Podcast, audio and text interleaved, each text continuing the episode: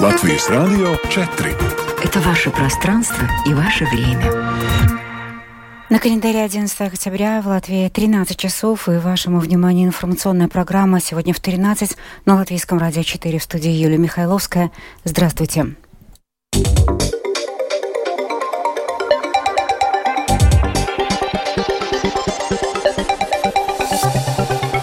Этом выпуске второй день латвийские учебные заведения атакуют электронными письмами с угрозами. Правоохранительные органы призывают жителей не поддаваться панике. Служба госбезопасности не исключает, что в рассылку писем с угрозами учебным заведениям вовлечены недружественные Латвии государства. В школах нацменьшинств проходят тотальные проверки Центра госязыка. Пушкинский лицей переименуют. Он будет называться в честь просветителя Иоганна Кристофа Бродце.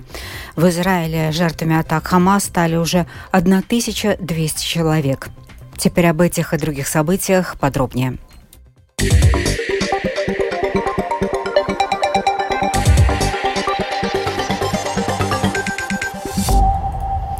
Второй день подряд продолжается рассылка писем с угрозами безопасности на электронную почту учебных заведений Латвии. Если вчера утром подобные письма получили на электронную почту около 300 школ, то незадолго до часа ночи такие уведомления получили около 400 латвийских детсадов, один вуз и еще несколько школ. Государственная полиция оценивает риски как невысокие, призвала учебные заведения сохранять спокойствие и продолжать работу в обычном ритме, не предпринимая никаких мер по эвакуации. Между тем, люди в соцсетях сообщают, что в некоторых детских садах эвакуация все же была проведена. Информация, имеющаяся в распоряжении госполиции, свидетельствует о том, что отправитель вчера и сегодня ночью был одним и тем же. Причем действия этого же преступника наблюдались еще около года назад, когда несколько организаций получили аналогичные письма с угрозами. Руководителем учебных заведений. А, глава госполиции Арманд Рукс напомнил, что в таких ситуациях важно сохранять спокойствие, действовать рационально, но, конечно, не терять бдительность и обращать внимание на все необычные случаи и сообщать полиции в случае возникновения подозрений в какой-либо реальной угрозе. Из-за писем с угрозами сегодня телефон госполиции 110 а перегружен. Правоохранительные органы напоминают, что в таких ситуациях нужно сохранять спокойствие и важно действовать рационально. Служба госбезопасности не исключает причастности к электронным письмам, адресованным учебным заведениям недружественных Латвии стран. В службе отметили, что это нельзя исключать в нынешней геополитической ситуации и гибридной войне. В связи с последними событиями с электронными письмами СГБ заявила, что уровень террористических угроз в Латвии низкий, так как нет информации, которая бы свидетельствовала о необходимости его поднятия. Служба призывает общественность не поддаваться провокациям и сохранять мир. В Домскую площадь поступил тревожный сигнал от родителей и педагогов одной из рижских школ, которая ранее занималась по программе национальных меньшинств и в которой на этой неделе продолжаются тотальные языковые проверки на знание госязыка. Звонившие сообщили, что, не дожидаясь окончания проверки, заявление об уходе уже подали руководству 59 педагогов. Причина – они не желают работать в стрессе под угрозой увольнения. Всего в этом учебном заведении трудится находится примерно 120 сотрудников, а значит, увольняться собирается половина. Светлана Гинтер разбиралась в причинах. Инспекторы Центра госязыка проводят проверки сразу в нескольких школах Латвии. В год таких проверок проводится до 2600. Из-за нехватки кадров в Центре всего 13 действующих инспекторов. Это не всегда удается делать лично. Многие проверки ведутся удаленно.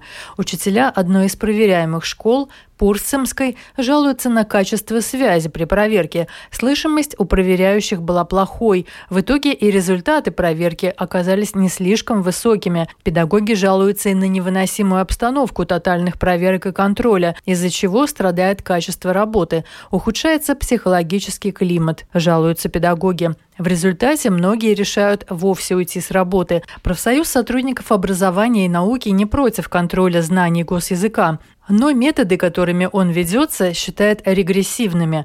В результате благородная цель – знание учителями госязыка и хорошее преподавание – не достигается.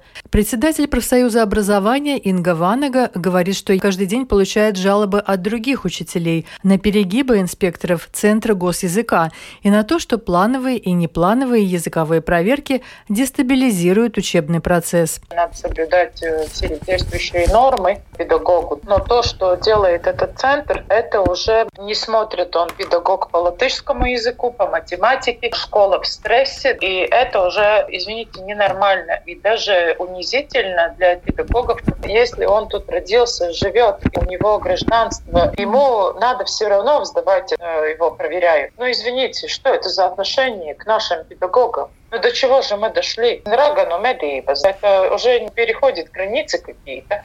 И раз вы с такими методами, они повысят лояльность любого учителя. И особо нам жалуются латыши, они учат даже латышский язык а все равно в школе проверка всех проверяют. Глава профсоюза считает, что система проверок нуждается в доработках. Профсоюз направил письмо с требованием к языковым инспекторам изменить подход, продолжает Ванага. Чтобы они эти проверки не организовали перед экзаменами или выпускными, и стабилизируют работу в школах. А они говорят, у нас есть такие права. Я говорю, да, у вас такие права. Ну что вы делаете? Это в школе 2-3 недели, все в стрессе. Они говорят, педагог работает в такой среде, и он должен быть готов, что его проверяют ну, ситуациям стресса. Мы насчет процедуры тоже им писали, что нельзя так, что valsts izglītības информации система, а там уже показывает, не сдал эту проверку, и его отстраняют, а еще документы все до конца не подписаны. Но это же тоже куда это годится? И даже есть такие учителя, которые попадают два раза или три раза на проверку, потому что он работает э, в разных школах в самоуправлении, и они даже это не могут сконтролировать, все равно проверяют. А особо это унизительно педагогам по латышскому языку. Светлана Гинтер, Латвийское радио 4.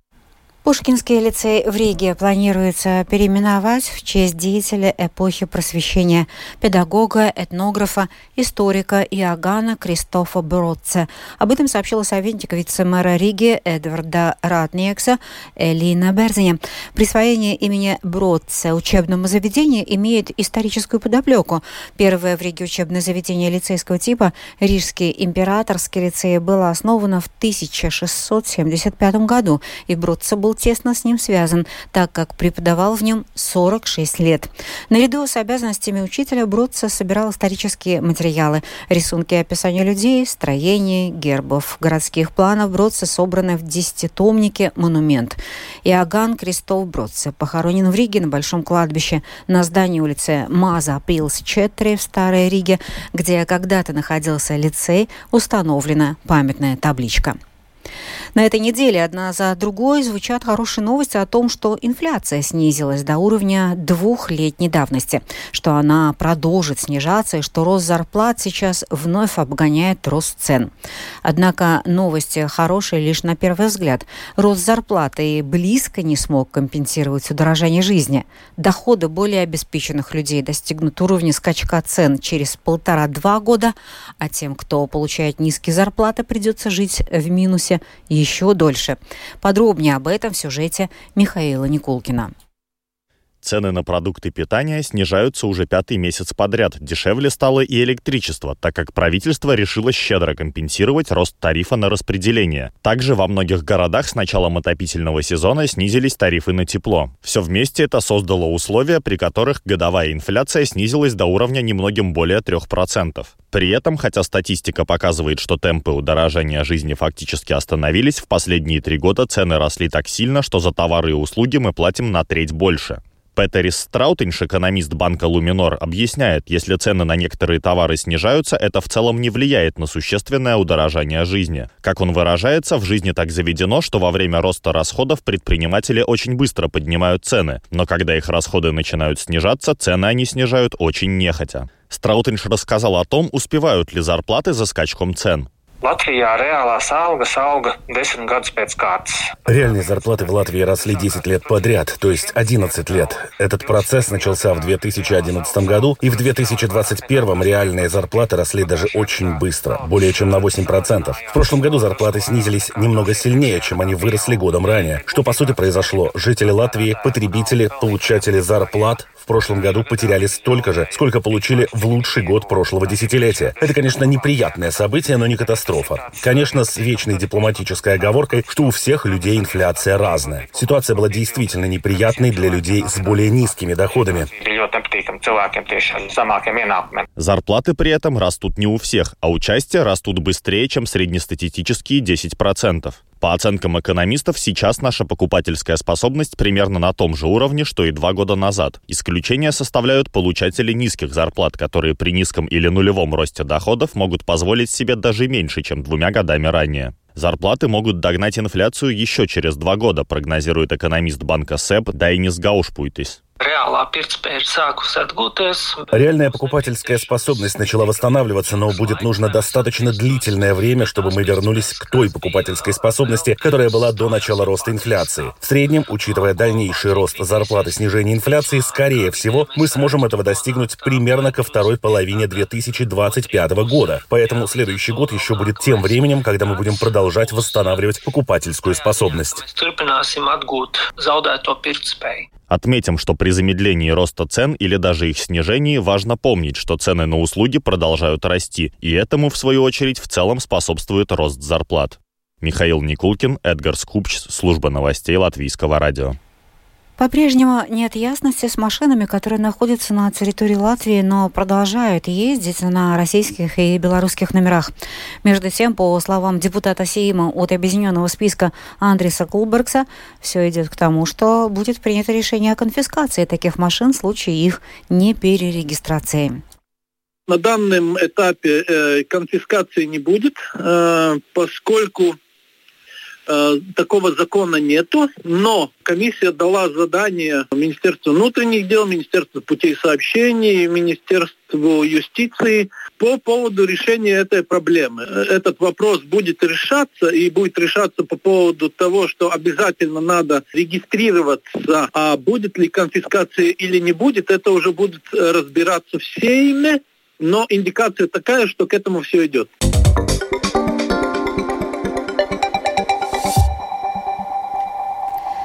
В результате субботнего нападения террористической группировки «Хамас» на Израиль погибли более 1200 израильтян и захвачено как минимум 130 заложников. В ответ Израиль уже несколько дней наносит массированные авиаудары по сектору Газа, где число жертв превысило 900 человек. Также на границе с сектором Газа уже собрано около 100 тысяч израильских военных. Между тем, израильское разведывательное сообщество рассказало о причинах прорыва обороны Израиля. Эту тему продолжит мой коллега Рустам Шукуров. Армия обороны Израиля сообщила, что за последние сутки нанесла более 450 ударов по позициям Хамас в секторе Газа. Также сообщается, что армия обороны Израиля нанесла удар по дому командующего военным крылом Хамас Мухаммеда Аддейфа в секторе Газа. По данным издания «Хаарец», в результате нападения в городе Хан-Юни смогли погибнуть отец, брат, дети и другие родственники боевика. Местонахождение самого Аддейфа неизвестно. Предположительно, он может скрываться в лабиринтах туннелей на территории Газы. Там, согласно некоторым сообщениям, находятся и захваченные боевиками израильтяне. В армии обороны Израиля также сообщили об атаке на здание, которое использовалось террористической группировкой «Исламский джихад» и объявили о нейтрализации боевиков на контрольно-пропускном пункте Эрез на границе Израиля и сектора Газа. Там же, на границе, министр обороны Израиля Йоав Галант ранее объявил, что армия переходит к полномасштабному наступлению. Обращаясь к военнослужащим, Голланд заявил, что Газа никогда не вернется к тому, что было. Голланд подчеркнул, что те, кто придут обезглавливать, убивать женщин, людей, переживших Холокост, будут уничтожены без компромиссов. В результате ударов Израиля по сектору Газа по меньшей мере 950 человек были убиты. Еще около 5000 человек получили ранения. Как отмечает русская служба BBC, об этом заявила подконтрольная Хамас Министерство здравоохранения в Газе. Ранее Минобороны Израиля предупредили, что последствия ударов для Газы будут тяжелыми. На этом фоне советник президента США Джейк Салливан заявил, что Вашингтон сейчас проводит консультации с Тель-Авивом и Каиром об организации гуманитарного коридора для жителей Газы. На брифинге для прессы по ситуации в Израиле Салливан также коснулся темы возможной причастности Ирана к нападению Хамас на Израиль. Знал ли Иран об этой атаке заранее или помог спланировать или координировать эту атаку? На данный момент у нас нет подтверждения этому. Мы ежедневно обсуждаем этот вопрос с нашими израильскими коллегами. Мы просматриваем наши разведывательные данные, чтобы узнать, есть ли у нас какая-либо дополнительная информация по этому поводу. Мы хотим получить разведданные. И если появится свежая информация, я поделюсь ею с вами. Между тем, наряду с возможной причастностью Ирана к нападению в израильском разведывательном сообществе анализируют провалы в оперативной и разведывательной работе израильских спецслужб, которые привели к прорыву обороны страны. В беседе с журналистами газеты The New York Times четыре высокопоставленных сотрудника израильских спецслужб, говоривших на условиях анонимности, назвали основные ошибки в обеспечении безопасности Израиля. Среди названных причин – неспособность израильских спецслужб мониторить линии связи боевиков Хамас, чрезмерная зависимость от оборудования для наблюдения за границами, которое боевикам Хамас удалось вывести из строя, Сотрудники израильских спецслужб назвали также сосредоточение командиров на одной пограничной базе, которая была захвачена на начальном этапе вторжения. И это не позволило поддержать связь с остальными вооруженными силами. Рустам Шукуров, служба новостей Латвийского радио. Идет 595-й день войны, развязанной Россией в Украине. Россия продолжает игнорировать международное право, осуществляя регулярные нападения не только на позиции украинских войск, но и на гражданскую инфраструктуру. Минувшей ночью российские войска выпустили одну ракету, осуществили 63 авиаудара, а также 48 стрельб из реактивных систем. Также Россия направила в сторону Украины 36 беспилотников «Шахет», 27 из которых ВСУ удалось сбить. Ну а сегодня в Украину из Риги от арены Рига отправилась, отправилась колонна из 27 машин, в том числе пикапов, организованная фондом предпринимателей «За мир». Одни транспортные средства были предоставлены латвийскими и эстонскими бизнесменами, другие подарены Государственной пограничной службой и Государственной лесной службой. В завершение выпуска о погоде на завтрашний день, четверг, 12 октября.